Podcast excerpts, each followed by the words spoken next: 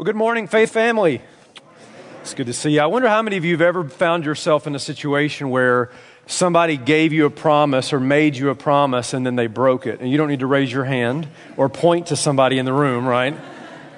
But you've probably been there before. Somebody said, Hey, I promise I'll be there. I promise I'll pay you back. They made some kind of promise to you, but that promise didn't come true. Most of us know that feeling. And the truth is that while the promises that, that human beings make are not always that reliable, we've started out our year with the idea of the fact that when God makes a promise, it always comes true. And even though we've experienced people not fulfilling their end of the bargain with other people, God always fulfills what he promises. And so we've been looking at some promises like we started out with the promise of God's providence. We looked at Joseph's life and the fact that no matter how high, no matter how low your life is, you can always bank on the fact that God is in control of your life and he is working things to good. That's a pretty awesome promise. How many of you need that? We, we thought about the fact of, of God's promise of power, that sometimes we're called to carry heavy burdens and we face big trials in life. And God has promised that He will give us the power to endure no matter how heavy the burden. That's an awesome promise. And this morning in Philippians chapter 4, that's where we're going to be in God's Word. We're going to look at another awesome promise of God. It's what I want to call the promise of provision. And I'm going to get really excited this morning. I know that shocks you. But man, I, I, am so, I'm just amazed at how awesome God is and what he gives his children.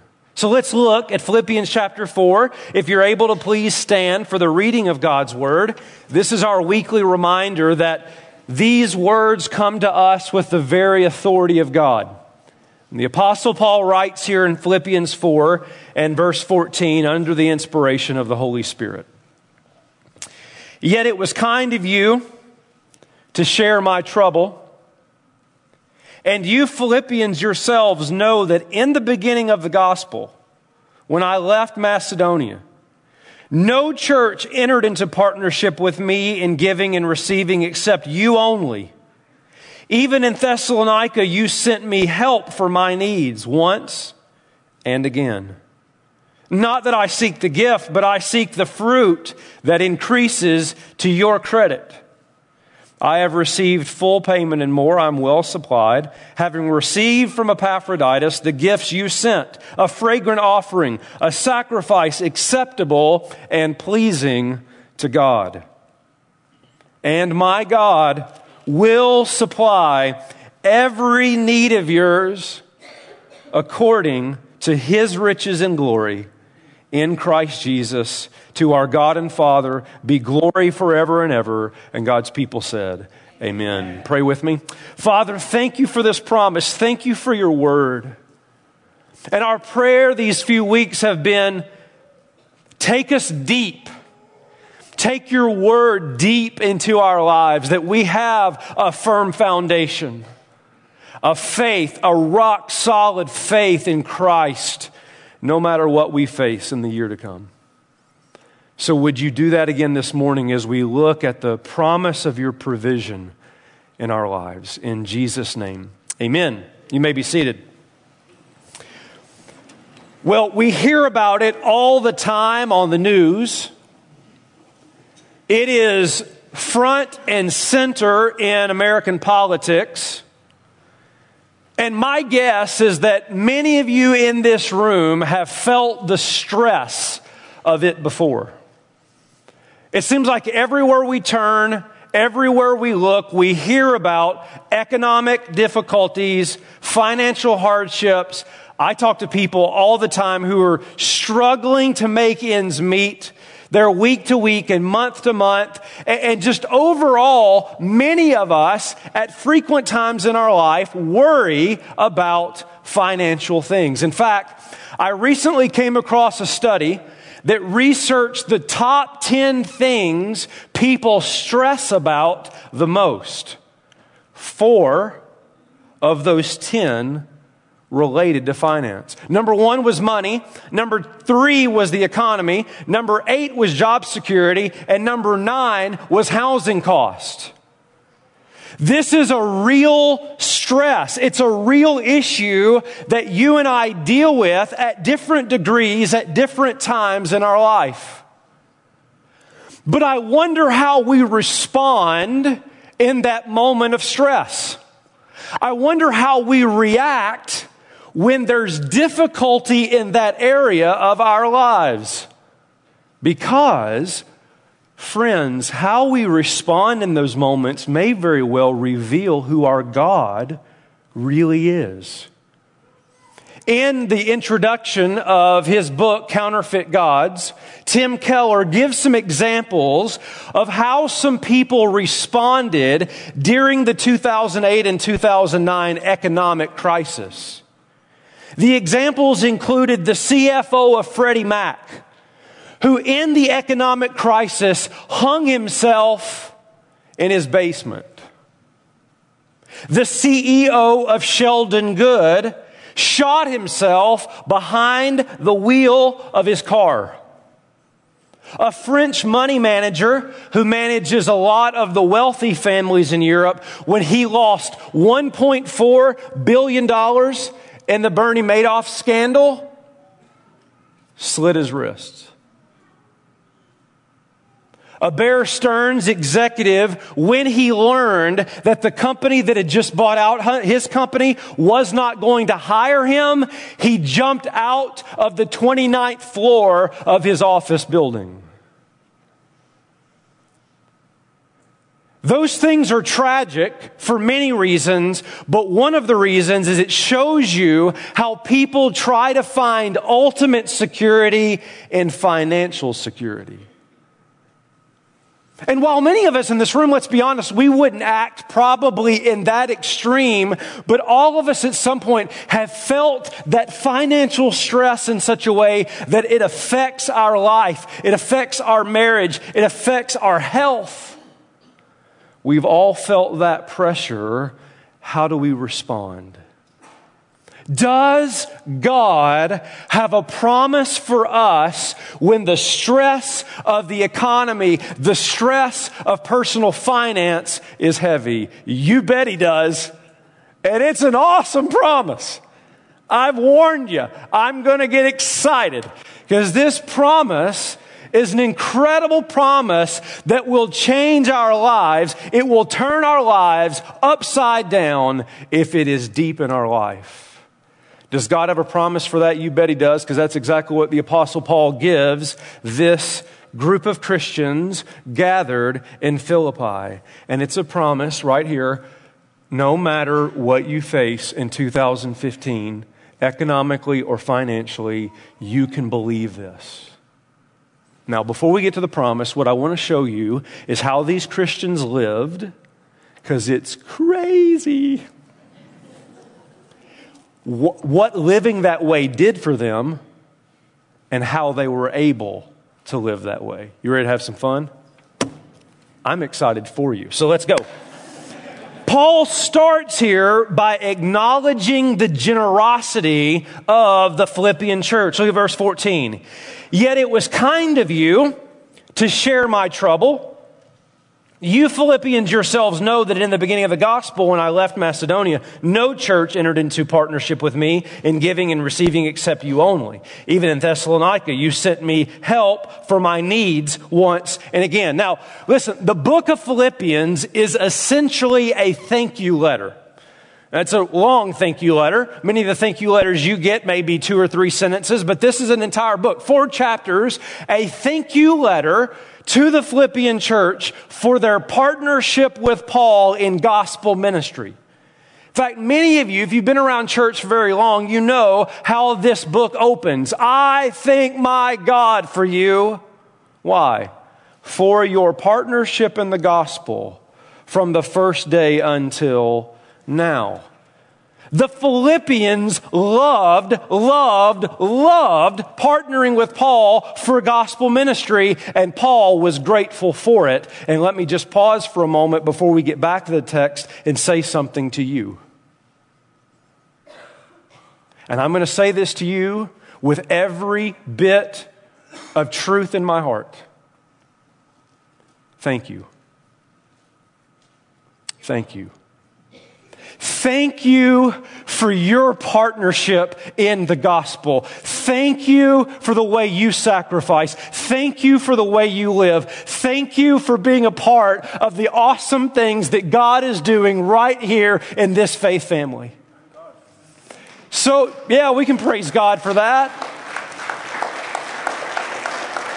Listen, here's why, here's why God impressed that on my heart that I need to say that is because so often we come before you when we talk about our needs, and I think there's times we need to come and just say, thank you. We are not people who just so happen to go to the same church. We are partners in a gospel mission. And I'm excited about that. So thank you.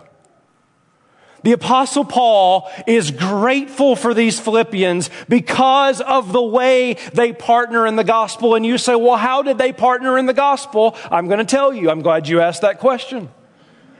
The first is they were sacrificial in the way they participated. The primary way was in their giving. We'll, we'll, talk about that a little bit, but that's not the ultimate point of this morning's message. They were sacrificial in their giving. Look at the phrase in Philippians chapter 4, verse 15.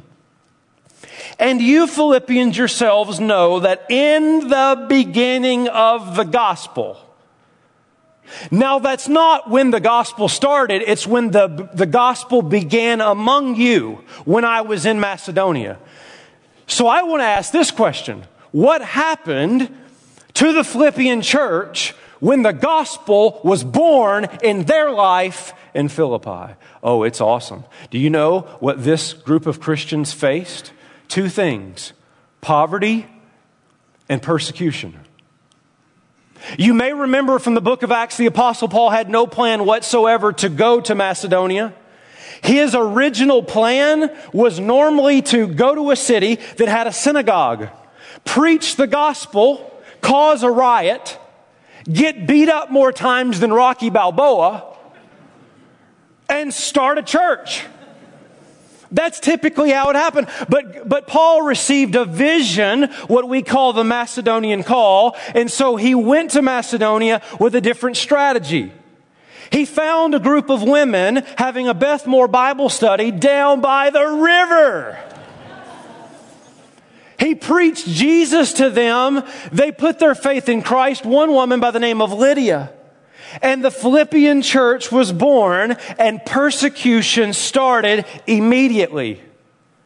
The apostle Paul was drug off to prison where he starts singing praises to God. An earthquake happens and the whole place collapsed. You thought your singing was bad. The Philippian jailer was about to take his life until the apostle Paul shared Jesus with him. And now the Philippian jailer is saved and Paul is released. Meanwhile, back at the ranch, that group of individuals down by the river had to do it one more time, right? They have been beaten, attacked, fired from their jobs, kicked out of their families. They are facing a social and economic hardship unlike probably anybody in this room has ever faced. That's how the gospel began among them. That's how their church started. And yet, what did the gospel do in that context? Paul tells the Corinthian church about the Philippian church in 2 Corinthians chapter 8, verses 1 through 4. Look at it on the screen. I want you to know, brothers, about the grace of God that has been given among the churches of Macedonia, Philippi. For in their severe test of affliction, we just talked about that, their abundance of joy and their extreme poverty, why? They've been fired and kicked out of everything, have overflowed in a wealth of generosity on their part, for they gave according to their means, as I can testify, and beyond their means, of their own accord. And I love this next phrase, verse 4 begging us earnestly for the favor of taking part in the relief of the saints. What you talking about, Willis? Who acts this way? This is crazy. There's all kinds of reasons not to participate in the gospel this way. So, why were the Philippians so sacrificial? Answer the gospel, that is, the grace of God, has gripped their life.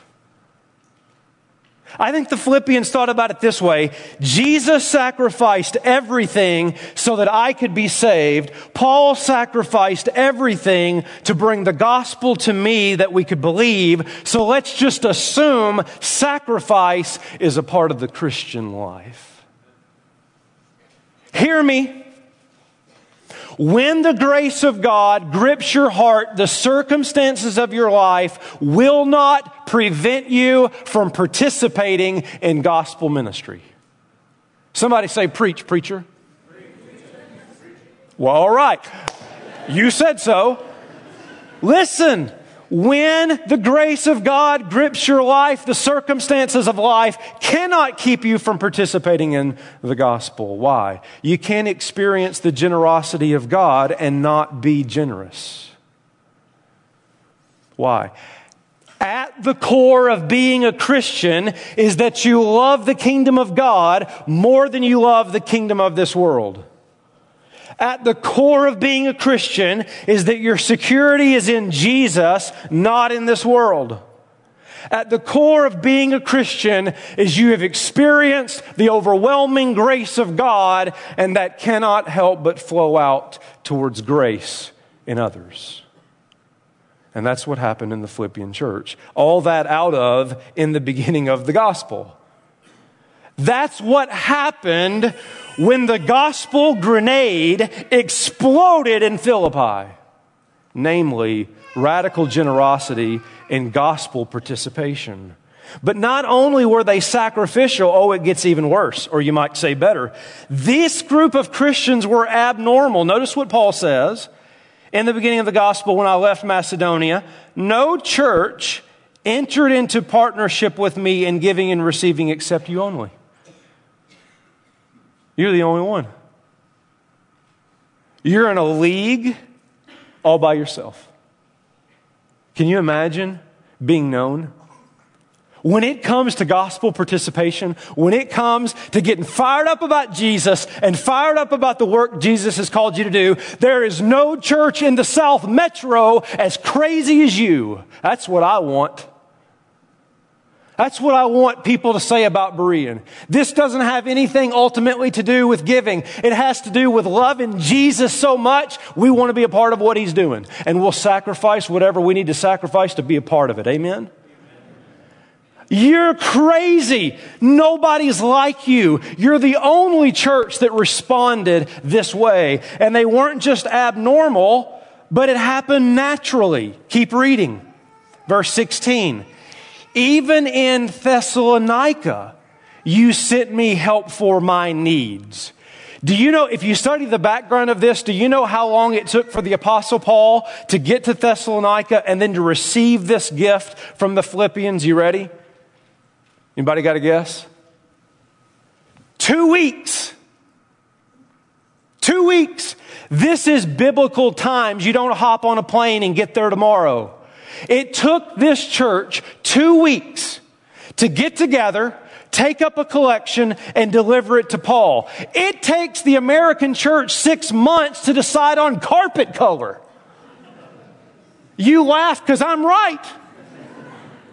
But man, this church was so naturally motivated, they're not going to waste time. They're not going to sit around and just talk about it. They're going to get busy participating in the gospel work which has two really big implications for us coming close. Number one is participating in the gospel for the Philippians that was sacrificial giving isn't something you do when you're a mature Christian.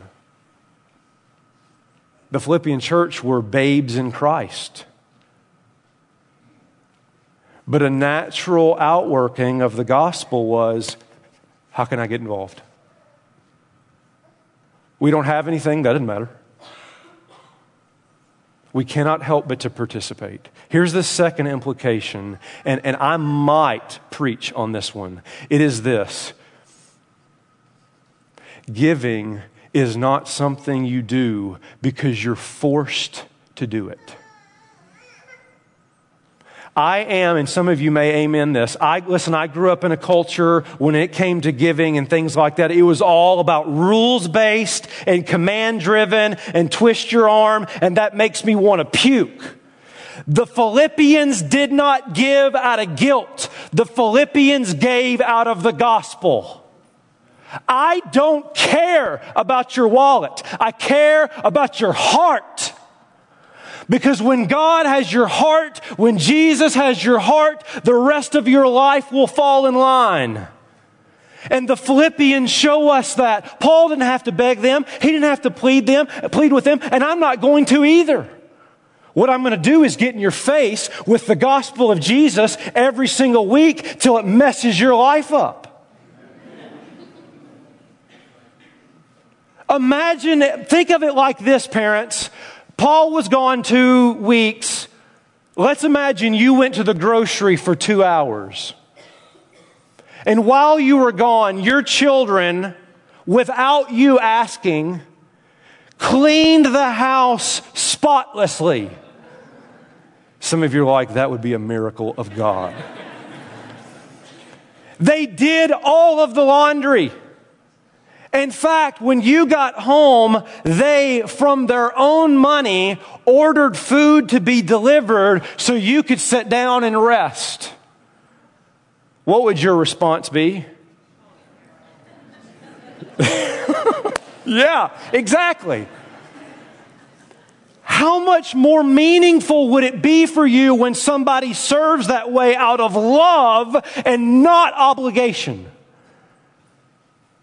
When you don't have to yell, you don't have to plead, you don't have to twist arms to say, do this. They naturally do it because they love you. That's participation in the gospel. Don't give me half hearted, rules based legalism, or I will throw up on this stage. Give me people who are fired up about Jesus and cannot help but to naturally get involved. That's the Philippian church.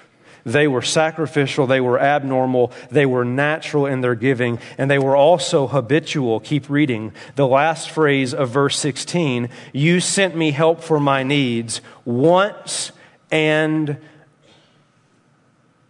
again. In other words, it wasn't a one time response to a sermon. It was a habitual, consistent, repetitive part of their gospel participation. Please don't get over grace in a sermon. Let grace be cultivating your life a lifestyle of radical gospel participation. Not only were they habitual, they were also plentiful. Look at verse 18. This is crazy. I have received full payment and more. I am well supplied. you know, Paul saying, I got enough. Slow it down. Can you imagine being the church that the leader has to say, seriously, stop giving? That's crazy. They were begging earnestly, tell us how we can do more to advance the gospel. And what was this ultimately? It was a sign of a spiritual reality. You can turn back to the first chapter if you want, or just listen to it. In verse 3, when Paul says, I thank my God in all remembrance of you and always never prayer. Why? Verse 5, because of the partnership in the gospel from this day until now. And then here's a verse we often quote. You'll see it in Christian Hallmark cards, you know, those kinds of things. Verse 6 says, And I am sure of this, that he who began a good work in you will bring it to completion at the day of Jesus Christ. Well, what's the context of the letter? The context of the letter is thank you for your generosity, meaning this. Your gift, your radical living is a sign not of money, a sign not of wallets. It is a sign of a larger spiritual work that God has started in you and He will complete it one day. It's a spiritual reality. This is how the Philippians lived. They were sacrificial, abnormal, natural, habitual, plentiful as a sign of the spiritual work of God in their life. Is that crazy? Anybody challenged yet? I am. Now, what did it do for them? Oh, man. Paul is giddy over what this means for the Philippian church. Verse 17. Not that I seek the gift, but I seek the fruit that increases to your credit. And this is what you need to know, particularly because I know some people are just critical when this topic is discussed in church, and we're just saying, get over that here. We're about the gospel and all the implications of the gospel for our life. The apostle Paul is excited not just about their giving, he is excited about their gaining. Living this way means something huge for your life. You are storing up, the apostle Paul says, credit in your account, fruitful ministry. It's not just about what you lose. Stop thinking of giving that way. It's about what you receive in the eternal reality of gospel ministry. Jesus, quoted by Luke in Acts 20 35, said, It is more blessed to give than to receive. Now, we treat that like it's cliche in Christian circles. But Jesus isn't trying to be cute or quotable. He's teaching a gospel fact that is taught all over the Bible. Listen to just a couple of verses. Proverbs 11, 24. One gives freely, yet grows all the richer. Another withholds what he should give, only suffers want. 2 Corinthians 9 6, the point is this whoever sows sparingly will also reap sparingly, whoever sows bountifully will also reap bountifully. It, you don't have to have a degree in math to figure this out. I'll give you one more Luke chapter 6, 37 and 38. Judge not, and you will not be judged. Now, for the record, I think that's probably the most quoted line in the Bible. I think it was D.A. Carson that said, We quote that now more than we do John 3.16. Don't you judge me, right? You know, your Bible says you're not supposed to judge. Well, read the rest of the verse. Judge not and you'll not be judged. Condemn not and you'll not be condemned. Forgive and you will be forgiven. Give and it will be given to you. Good measure, pressed down, shaken together, running over, will be put into your lap, for with the measure you use it will be measured back to you. Here's the point right here, everybody, eyes, right here. The point of the Bible is not that giving or investing in things of the world is wrong or sinful. It's not. Don't hear me saying that. What the Bible is saying is it's just a really bad investment. The return on investment, the ROI, is very small. You invest in something in this life, you might get a year out of it. You might get five years out of it. If you invest really, really well, you might get 30 years out of it. But it'll pass. But when you sacrifice and invest in gospel work, in gospel participation, where lives are changed and ministries are offered and the gospel is proclaimed here and to the ends of the earth, brother, sister, you're going to reap that for eternity. Show me anything in this world that gives you an eternal reward. That's what Paul is saying. Man, this is not about the gift. This is about the fruit that increases to your credit. So that's how they lived. That's how what living that way meant for them. Now, here's the whole point of the sermon this really isn't a giving sermon. I know you skeptics may not agree with me, but it's not. I said all that to say this. All that was just introduction. The clock starts now. oh, how I wish, right? How in the world would we live that way? How in the world would we ever live that way? I think about these Philippian Christians and I think, gosh, that's inspiring, that's motivating, but what if I needed it? I mean, like, what if I actually took things that, that I have that are blessings from God? It's good, it's not evil, it's not bad, but I actually was so excited about Jesus and the work of Jesus that I was sacrificial in my participation. But that's kind of makes me afraid. Let me think of it this way if my security is in securities and I give that away, wouldn't I be insecure? Not if you have a promise. Not if you lived by a promise. Not if deep in your soul was a promise you banked on. Verse 19. And my God will supply every need of yours according to his riches and glory in Christ Jesus. That's a promise. Isn't it awesome? Now let's break it down.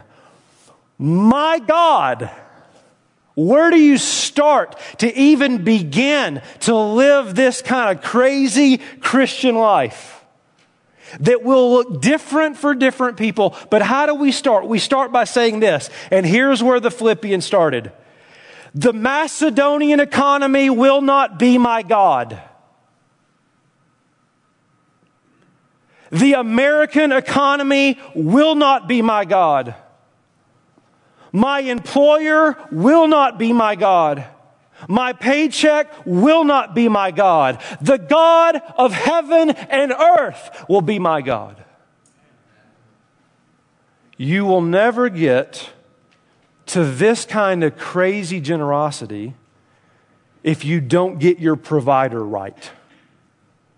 My God will provide, will supply every need of yours. Child of God, Everything you need, God will supply. Do you believe that? I didn't say everything you want. The problem for many of us is we've defined wants as needs. That's a whole nother sermon for another day. But can I get an amen, anyways? All right. Listen, if the birds of the air have been taken care of, do you not think God will take care of you? If God has provided everything for your salvation, a really big thing, will He not also take care of every need you have in the lesser things? My God will supply everything I need according to what? According to His riches and glory in Christ Jesus. Friends, this is an ocean without an ocean floor. Newsflash they won't report this on the news, but the heavenly economy will never go in crisis. God will never go bankrupt. He owns everything and you're His. And so out of His riches, He will make sure for a moment you do not go without your needs. Now, let me finish the promise with this. Don't strip this promise out of its context. And here's what I mean. Because I hear people quote this verse all the time, but you need to be careful with it. I'll say it this way Don't quote this promise if you're not sacrificially living. Because if you're not sacrificially living, you don't need this promise. This promise was given to a specific group of Christians who are crazy about Jesus. And that's working its way out in their life. And they needed that promise.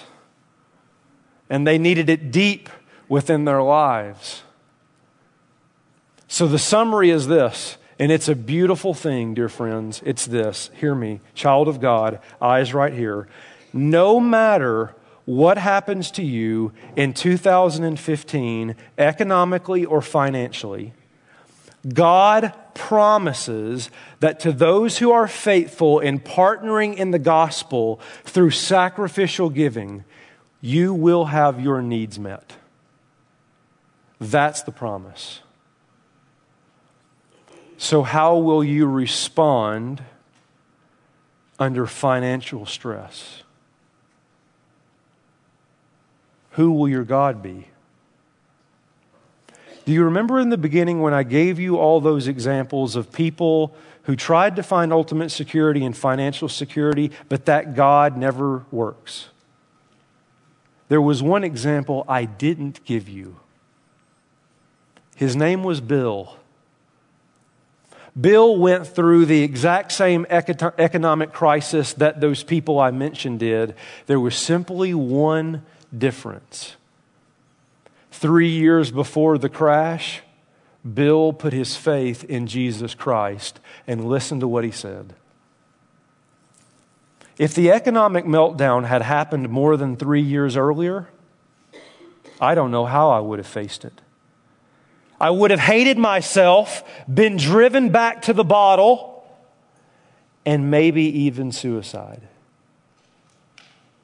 Today, I can tell you honestly, I've never been happier in my life. You see, Bill didn't lose his life because Bill found life in the riches of Christ Jesus. He, unlike all those other examples, banked his life not in prosperity, but in a person, the person of Jesus Christ. And so this morning, I am pleading with you to make an investment right now.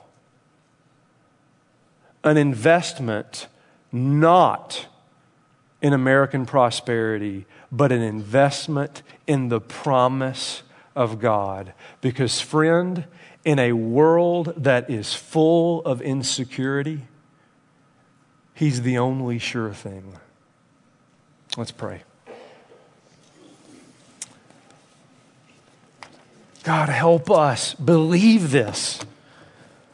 Help us be challenged and, and motivated by this example of Christians we've seen in your word this morning. Help us just start, begin to think about what this means for our life. But may it begin with a heart that loves Jesus, believes in the promises of God and begins to see that love and that faith turn the way we think and to turn our small g gods upside down as we trust in the promise of your provision. In Jesus' name, amen.